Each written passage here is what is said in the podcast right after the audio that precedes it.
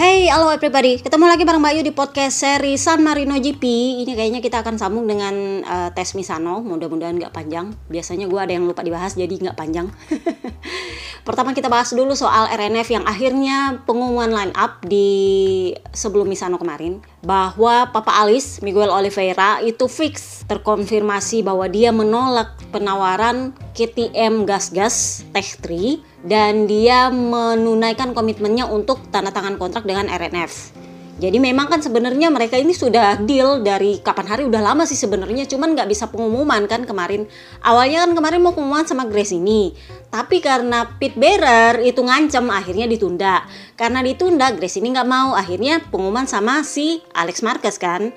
Sama juga RNF kemarin itu nggak bisa pengumuman dia. Kenapa? Karena pit bearer lagi-lagi ngancem. Awalnya sih ngancem soal kontraknya belum habis tapi ke sini ke sini ke sini setelah pengumuman dengan gas-gas tech 3 dia merubah apa sih keputusannya untuk melepas Oliveira dia bilang e, kami lagi mau coba bujuk-bujuk Oliveira untuk bisa bergabung dengan tech 3 ujung-ujungnya Oliveira nggak mau. Kenapa? Karena memang meskipun gajinya lebih mahal, karena kan gas-gas ini adalah pabrikan tersendiri. Mestinya kalau mereka mau masuk di MotoGP, aturannya masuk pabrikan sendiri.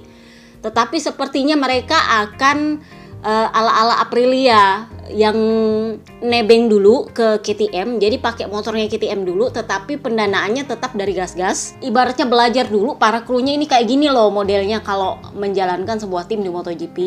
Nanti kalau mereka sudah siap secara finansial untuk membayar kontrak ke Dorna sebagai pabrikan yang berdiri sendiri baru mereka berdiri sendiri kayak Aprilia kemarin. Kurang lebihnya sih seperti itu.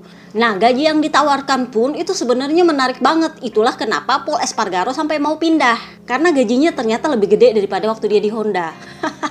Jadi si Oliveira nggak mau, padahal itu ditawarkan gaji lebih tinggi dari waktu dia di pabrikan plus 3 tahun. Jadi dia nggak mau, dia lebih memilih bersama dengan RNF dengan kontrak 2 tahun motor pabrikan. Jadi dia akan dapat motor pabrikan sama dengan e, Neng Vina sama dengan Papa Kembar. Cuman apakah partnya nanti akan sama, gue nggak tahu. Namanya juga anak satelit ya kan. Nah, Rocco Fernandez itu penaltinya gosipnya itu ditalangin sama Aprilia setengah. Intinya adalah nanti dinegoin potong gaji atau apalah gimana lah ceritanya. Pokoknya intinya penaltinya dibayar dulu. Karena Rocco Fernandez intinya adalah dia pengen tetap membalap di kelas MotoGP. Terserah gimana caranya, terserah apa konsekuensinya. Yang penting gue tetap membalap di MotoGP tapi nggak sama KTM. Intinya adalah seperti itu. So yang cerita miris di sini adalah soal Remy Gardner. Itu ada sedikit drama soal itu. Jadi begini, si Remy Gardner ini ibarat kata patah hati sama KTM. Dia bilang, saya seperti merasa ditinggalkan di tengah jalan oleh KTM. Awalnya saya merasa saya akan perpanjang sama mereka karena selama ini mereka nggak bilang apa pun soal mau putus kontrak soal nggak ada tanda-tanda lah bahwa mereka mau melepas Remy Gardner gitu. Jadi dia bilang saya tujuannya adalah untuk tetap membalap di MotoGP tetap membalap di kelas ini. Kenapa? Karena ini baru tahun pertama saya. Saya butuh banyak belajar. Tetapi bahasa yang keluar dari KTM adalah saya tidak profesional yang saya pertanyakan saya ngomong apa sampai dibilang saya tidak profesional. Saya bekerja sebaik mungkin dengan kapasitas saya sebagai anak baru. Saya belajar. Tapi bukan berarti saya tidak profesional. Saya melakukan yang terbaik di track. Kalau ada kata-kata yang keluar itu bukan dari saya, tapi itu keluar dari Pako. Pako ini manajernya dia sama dengan manajernya uh, Mir, Pako Sanchez yang kemarin ribut-ribut sama Pete Bearer kan. Jadi kalau kalian masih ingat podcast kapan ya yang gue bahas waktu Paco Sanchez ribut-ribut sama Pete Bearer? Waktu itu kan Pete Bearer udah bilang sama papanya Remy Gardner, dia bilang lepas itu manajer, kalau nggak kita nggak bisa jalan. Kenapa? Karena ini bikin ancur. Dia ngomong apa, nggak ngomong ke kita, ngomongnya keluar. Kurang lebihnya sih seperti itu. Pete Bearer emang nggak cocoknya sama Paco Sanchez. Itulah kenapa papanya Remy Gardner itu sempat ngomong di Misano kemarin bahwa yang nggak profesional itu bukan anaknya, tapi manajernya, si Paco Sanchez. Sebenarnya menurut gua sebagai orang tua itu adalah tindakan yang benar bahwa dia mencoba untuk membela anaknya. Tetapi Remy Gardner, gua nggak ngerti ini anak sebenarnya gimana ceritanya sampai dia justru membela Paco Sanchez. Jadi dia sampai nge-tweet, dia bilang, saya meminta maaf atas perkataan yang dikeluarkan oleh ayah saya saya mempercayai Paco Sanchez sebagai manajer saya dan percaya sepenuhnya karir saya kepada dia. Jadi istilahnya justru anaknya ini membela Paco Sanchez. Saat papanya itu menyalahkan Paco Sanchez. Ngerti kan ini ceritanya? Jadi ini agak berbeda cerita antara para Marcus Brother dengan Emilio Alsamora. Papanya memecat Emilio Alsamora, anaknya nurut aja.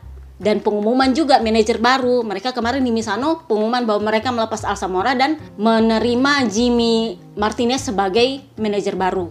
Jadi itu klop bapak anak. Nah ini bapak anaknya nggak klop. Tapi apakah Paco Sanchez punya rencana untuk Remy Gardner? Ternyata enggak juga. Padahal kalau menurut gua kenapa lu nggak ganti manajer aja sih? Kalau lu ganti manajer mungkin Pete Bearer bisa agak-agak lembek lu nego lagi gitu kok sebenarnya nggak masalah karena memang kalau sebenarnya Paco Sanchez ini bisa didepak, gua rasa Pete Bearer bisa nimbang-nimbang lagi sih.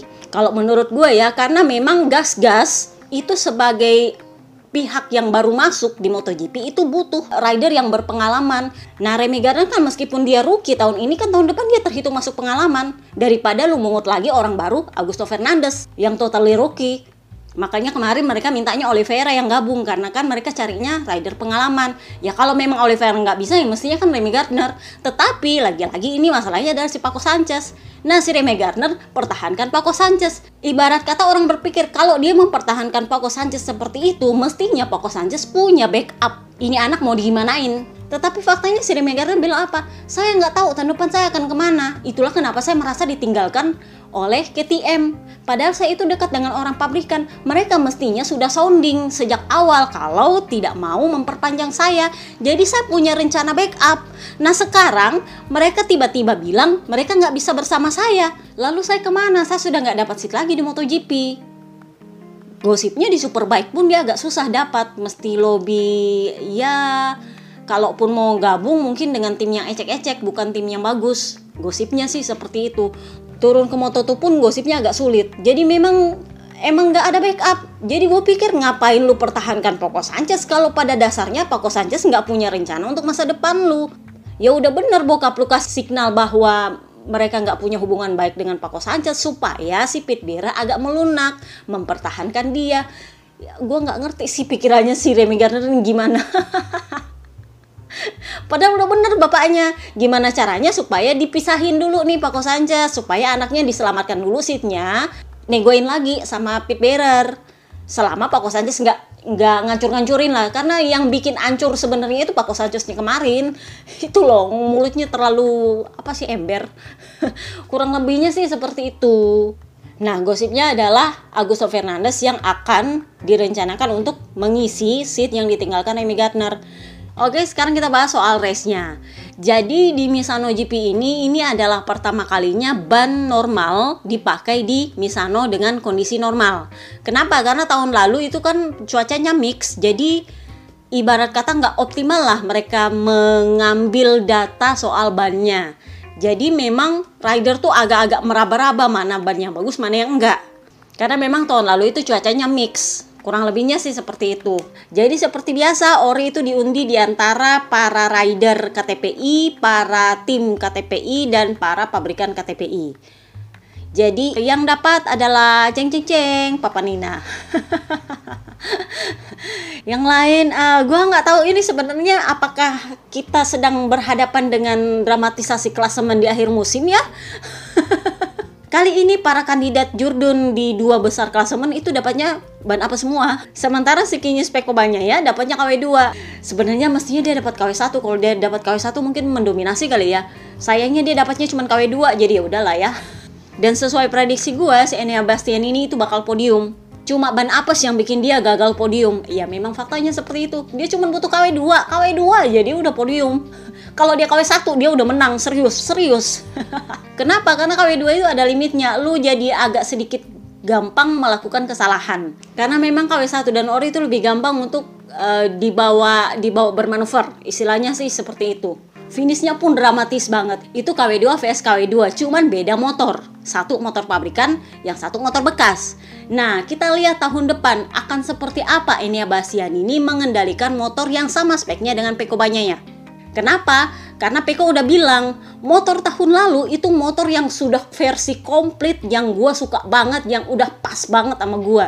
Jadi si Enea Bastian ini tuh cuma tahu pakai yang udah komplit banget dah pengembangannya.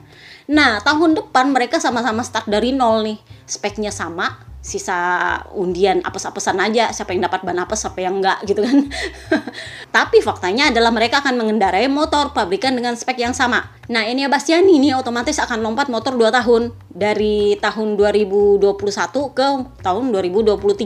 Okay? dia nggak akan dapat motor tahun ini. Jadi kita lihat dalam posisi yang sama dengan pengembangan yang sementara berjalan apakah Enia sanggup mengendalikan motor itu sama dengan dia mengendalikan motor yang udah komplit pengembangannya. Kurang lebihnya sih seperti itu.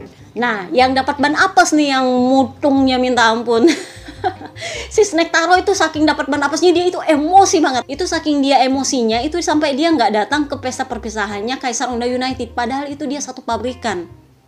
Yang lain datang meskipun cuma datang nongol terus minum ucapin selamat terus pulang. Dia kagak, dia nggak nongol sama sekali ngasih ucapan juga kagak. Nggak ada apa-apa saking dia keselnya. Jadi dia bilang saya itu yang bikin frustasi adalah saya nggak melakukan satu kesalahan pun di Misano. Kecepatan balapan saya sama dengan kecepatan saat sesi latihan. Tetapi faktanya adalah saya finish kelima jauh di belakang Ducati. Ini apa yang salah? Ya yang salah ya ban kakak. Jadi dia bilang gini kalau mau dibilang saya salah pilih ban enggak Mau dibilang saya salah tekanan ban juga enggak. Pokoknya kenapa? Why, why, why? Sementara papa kembar sendiri dia bilang, e, saya harus mengakui Maverick Vinales. Kenapa? Karena memang sejak awal saya itu lainnya nggak bagus di sini. Saya sudah bilang, saya kesulitannya itu adalah di Misano dan Red Bull Ring. Karena memang bagi saya ini adalah sirkuit sulit.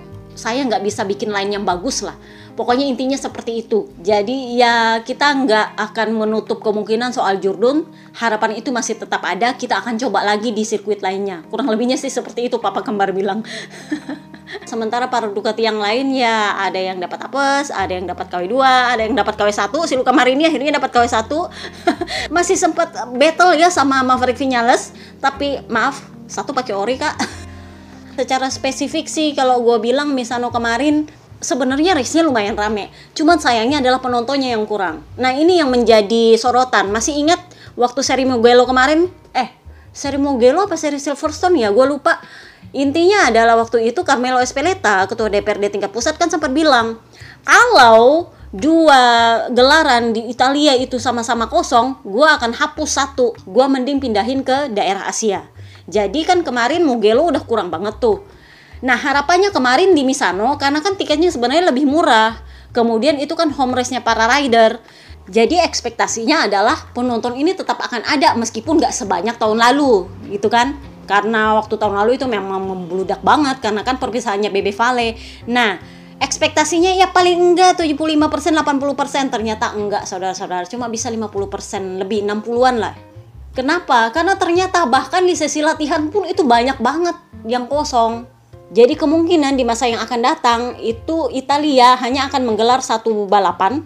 Kemungkinan akan mengorbankan Mugello, jadi cuma digelar di Misano sebagai home race-nya para rider dan akan dipindahkan gosipnya itu ke Arab Saudi. Jadi kan kemarin Arab Saudi udah gelar F1 tuh. Nah, rencananya mereka juga mau gelar MotoGP. Masih ingat waktu Muni VR46 belum terbentuk, waktu itu uh, ada keributan soal bakal Aramco yang masuk, masih ingat tahun lalu. Nah, itu kan gue udah bilang bahwa Pangeran MBS Muhammad bin Salman itu sedang berniat untuk membangun sebuah kota dengan sirkuit MotoGP di dalamnya kurang lebihnya sih seperti itu. Nah, itu rencananya akan dipakai untuk menggelar MotoGP di sana. Jadi itu visinya dia. Nah, ini yang mendapat pertentangan dari kebanyakan si Jorno UK. Kenapa? Karena sama seperti Qatar negara ini adalah negara yang nggak suka dengan segala macam yang berbentuk pelangi-pelangi, oke? Okay? Karena menurut mereka itu akan menyulitkan para fans untuk datang dan sangat tidak pro pada diversity, pada perbedaan. Intinya begitulah, mereka mencampurkan itu dengan politik. Sementara kalau nama yang penting duit. Arab Saudi banyak duitnya kak. Lu mau minta berapa? Kalau lu mau gelar di sini, yang penting lu mau gelar aja. Gue bayar lu berapa? Royalti mau dilebihin berapa persen? Oke. Okay. itu namanya Arab Saudi loh Arab Saudi pangeran itu kalau mau harus jadi soalnya kayak kemarin kan di awal tahun mereka gelar F1 itu sekitar beberapa puluh kilometer itu ada ledakan di kilang bukan di kilang minyak sih kayaknya penyimpanan tangki minyak gitu itu meledak. Entah itu disabotase atau gimana pokoknya intinya adalah dari sirkuit itu kelihatan ledakannya. Itu para rider tuh sempat yang nggak berani untuk balapan. Tapi karena pangeran MBS bilang bikin mau dibayar lebih kayak penaltinya apa kayak mau gimana modelnya pokoknya harus bikin harus jadi. Karena kalau batal itu akan mempengaruhi citra Arab Saudi di mata dunia ngerti. Kalau menurut gue sih dari segi politiknya gue ngerti ini. Ini harus tetap jalan agar menunjukkan bahwa itu bukan bukan hal yang penting ledakan itu. Semuanya bisa berjalan normal kita nggak perlu takut. Kurang lebihnya sih seperti itu intinya. Nah itu yang dikhawatirkan oleh para jurno UK selain soal pelangi-pelangi yang akan mendapat hukuman kalau lu terang-terangan menunjukkan hal seperti itu kemudian lu juga nggak boleh minum alkohol di sana juga soal sisi keselamatan Kenapa? Karena memang negara ini bukan nggak punya musuh. Jadi kurang lebihnya sih seperti itu. Tapi kita lihatlah nanti gimana uh, kondisinya. Karena gue sendiri agak pesimis soal Finlandia, Kimiring, apakah tahun depan akan jadi atau enggak? Gue sih kayaknya enggak jadi karena udah terlanjur bangkrut. Tahun ini udah mengajukan pilot, jadi gue nggak yakin tahun depan itu masih bisa mengadakan atau enggak. Jadi kemungkinan kalau Kimiring dibatalkan, kemudian Mugello juga dibatalkan, ya mau nggak mau harus ada sirkuit pengganti. Oke, jadi kita udah bahas race-nya, udah bahas soal isu sebelum race. Uh, sesuai tebakan gue bahwa ini akan didramatisasi Ori memang sudah dipegang oleh Nengvina sebagai rider pabrikan KTPI. Jadi ya kita lihat aja nanti klasemen. Jadi skenario gue tetap sama bahwa klasemen ini akan tetap didramatisasi sampai tipis-tipis-tipis banget sehingga nanti pertarungan terakhirnya itu akan berada di Valencia di race terakhir. Jadi entah nanti akan ada kayaknya sih Snack Taro bakal entah nanti akan dapat ban apa atau dapat KW1 atau nanti Peko-nya dapat ori atau gimana. Pokoknya gimana caranya supaya battle pertarungan untuk perebutan gelar ini baru bisa ditentukan di Valencia. Semoga gue salah. so sekarang kita pindah ke tes Misano. Ini nih, hure-hure tes Misano si Jurun Rakor Marcus nongol. Jadi dia sudah nongol dari sesi latihan San Marino GP kemarin sekalian untuk uh, dapat fitur ride. Jadi dokter itu pengen kontrol dia selama beberapa hari sebelumnya untuk memastikan bahwa dia benar-benar bisa dan meyakinkan untuk turun trek di Misano tes. Jadi kemarin di Misano tes semua mata tertuju kepadanya. Jadi dia bilang awalnya waktu sebelum tes Misano dia bilang tulang saya ini nggak akan pernah 100% deh. Jadi ya kita lihat aja nanti gimana caranya. Tapi begitu tes Misano, hari pertama selesai dia bilang, "Oh, tulang saya udah 100%, sisa ototnya doang nih, ototnya doang nih yang uh, perlu adaptasi." Jadi di hari pertama tes itu dia menjajal sekitar 40-an lap dan dia bilang tulang saya udah 100%, sisa ototnya aja belum terbiasa. Dan di hari kedua dia menjajal jauh lebih banyak lagi lap dibanding hari pertama. Jadi di pagi hari itu dia jajal luar biasa banyak ya kalau menurut gua. Jadi dia sendiri bilang, "Saya sebenarnya agak surprise, ternyata lengan saya masih bisa dipakai di hari kedua pagi hari." Cuman memang di sore hari saya itu agak slow mo. Kenapa? Karena cuaca panas dan saya agak kesulitan di tikungan di mana saya harus menyentuhkan lengan saya. Waktu di hari pertama saya agak kurang terbiasa karena Memang saya sudah pernah menguji pakai motor jalanan, tapi ternyata motor prototipe ini baru berasa kencangnya luar biasa setelah tiga bulan saya absen.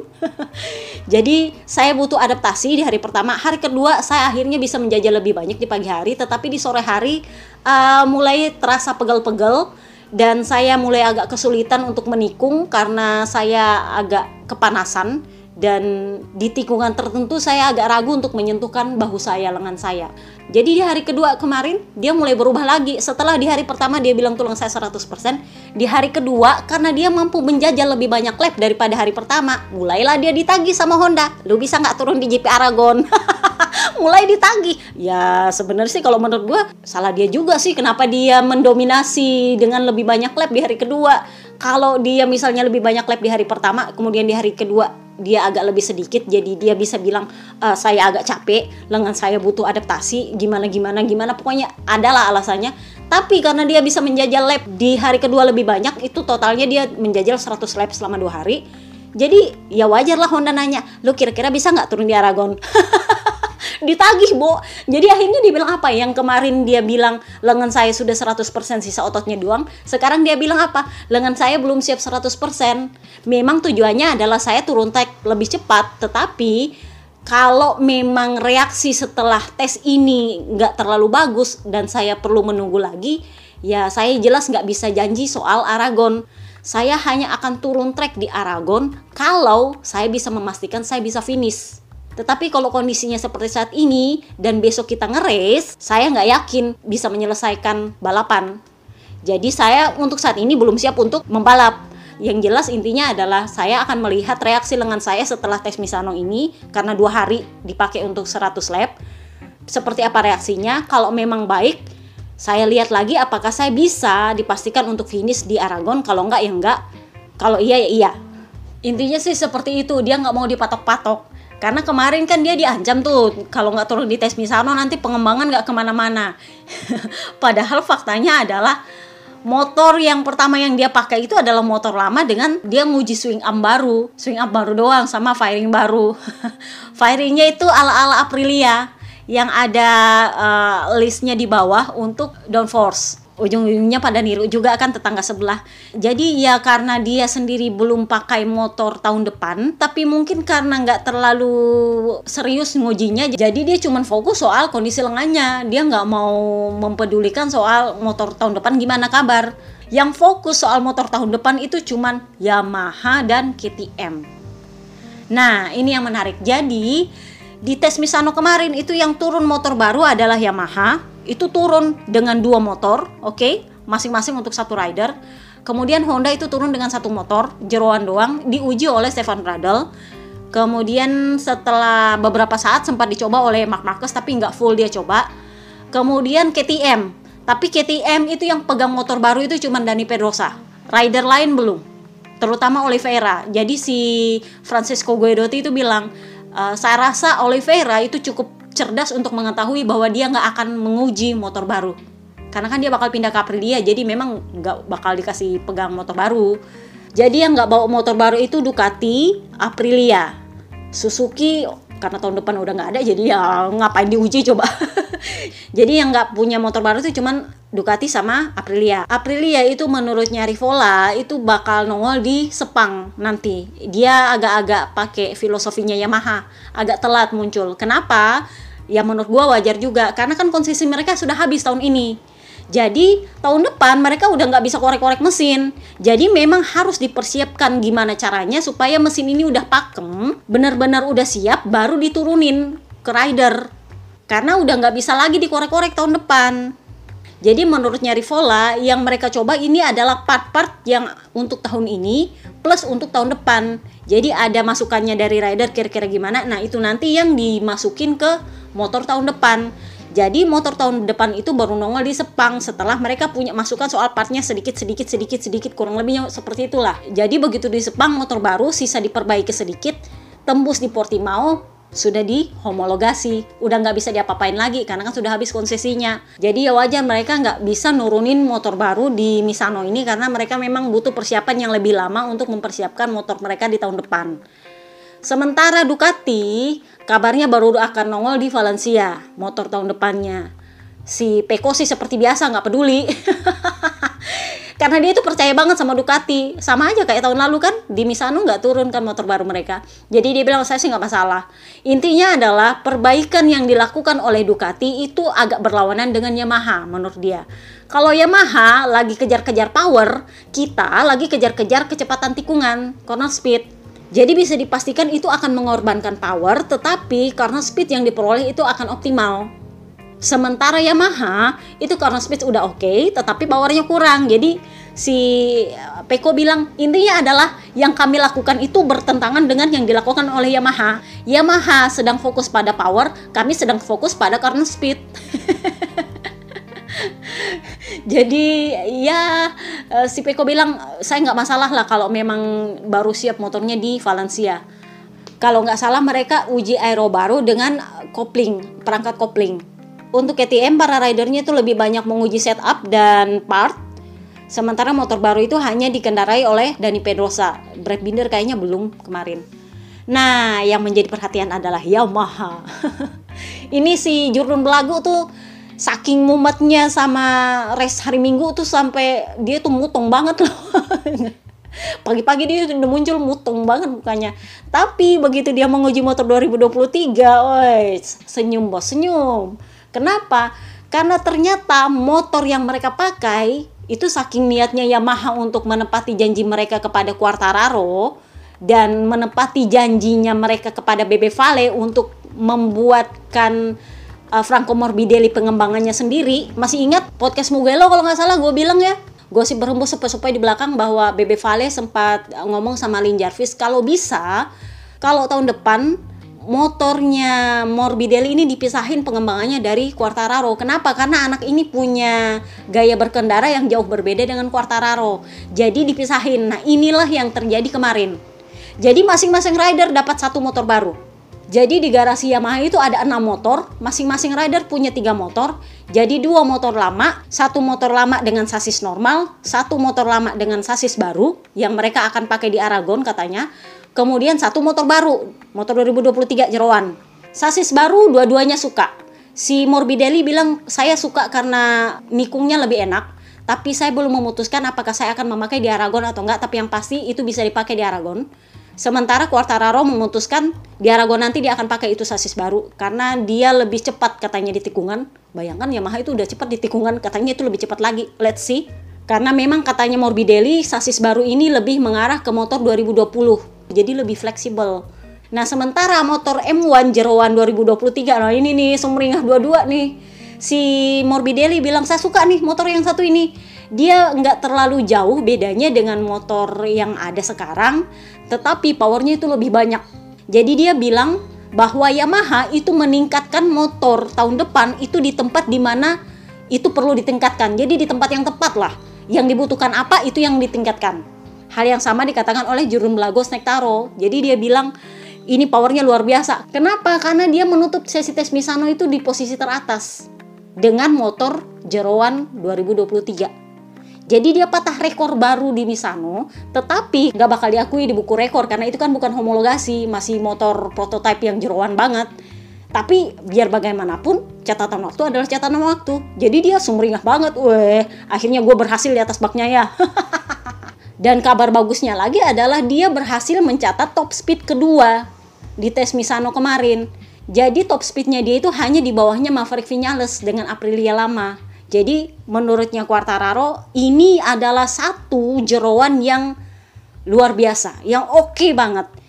Dia bilang, saya suka ini motor. Yamaha menempati janjinya waktu perpanjangan dengan saya bahwa mereka akan memberikan motor yang sesuai dengan mau saya dan inilah mereka ternyata memang serius dan punya keinginan tinggi untuk sama-sama kita jurdun. Kenapa? Karena kalau M1 yang baru itu masih kayak motor yang saat ini, saya nggak bakal perpanjang. Jadi saya mengapresiasi Yamaha punya komitmen untuk menepati janjinya kepada saya. Oke itu aja soal tes. Dan kemarin si Marco Bes akhirnya pengumuman bahwa dia perpanjang dengan Muni VR46 Sisa lu kemarin ini yang belum pengumuman gue juga nggak tahu kenapa. Mungkin nunggu kakaknya kali ya yang pengumuman.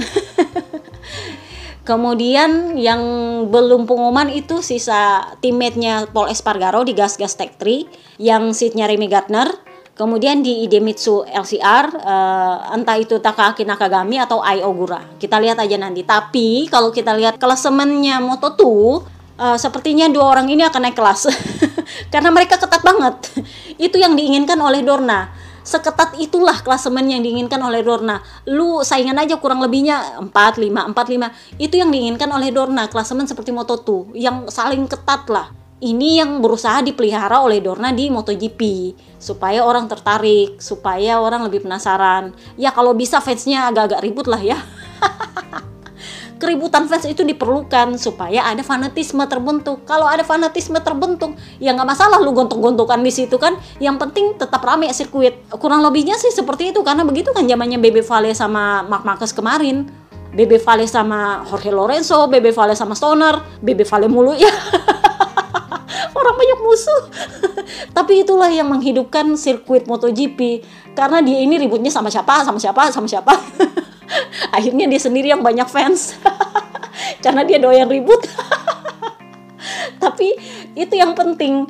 Nah sementara kan sekarang orang nggak terlalu banyak ribut. Nah ini yang kemarin Papa Lukas bilang sebenarnya kalau mau dibilang kita saling berteman baik sesama rider ya nggak juga. Kenapa? Karena faktanya adalah banyak banget rider yang tinggal di Andorra. Tapi kami tuh jarang ketemu, jarang say hi gitu loh. Istilahnya contoh, saya sama Mir itu kan sama-sama tinggal di Andorra, tapi saya ketemu Mir itu cuma dua kali loh di sana selama dia jadi teammate saya. Bayangin loh. Saking orang nggak saling ngurus di Andorra jadi dia bilang sebenarnya itu cuma kepalsuan kalau mau dibilang bahwa kami berteman baik, tetapi kami hanya tidak ingin bikin keributan. Jadi kami mencoba ramah satu dengan yang lain, tapi bukan berarti bahwa kami berteman baik enggak juga. Cuman nggak mau ribut aja. itu bedanya agak beda mental dengan Bebe Vale sama musuh-musuhnya yang nggak tahu siapa semua. jadi kalau ada yang bilang Bebe Vale tukang ribut, itulah hasilnya. Fansnya Bebe Vale jadi paling banyak dan itu yang membuat para fans jadi fanatik dan datang ke sirkuit. Dan kalau ada Jorno ABR yang bilang gak harus musuh-musuhan untuk membuat MotoGP ini besar sorry itu harus. Contoh lihat F1 F1 itu makin fanatik. Para fansnya itu sejak keributan antara Hamilton sama Verstappen tahun lalu. Itu ributnya luar biasa. Jadi memang fanatisme itu perlu karena itu yang bikin orang turun semua ke sirkuit untuk membela ridernya. Nah kalau nggak ada ribut-ribut, yang ngapain difanatikin? Nggak ada yang dibela, ya gitu-gitu aja. Bener nggak? Jadi memang itu harus dan itu perlu. Nah masalahnya adalah yang mau ribut nggak ada, nggak ada yang mau ribut. Nah itu semuanya pengen jadi anak baik. Bebe Vale bodoh amat. Kalau kita mau ribut ya ribut aja, bukan berarti gua harus sok baik enggak. Gua respect sama orang lain, tapi bukan berarti gua harus baik-baikin. Ngerti nggak sih? Oke, okay? Itu aja. See you next time guys. Bye bye.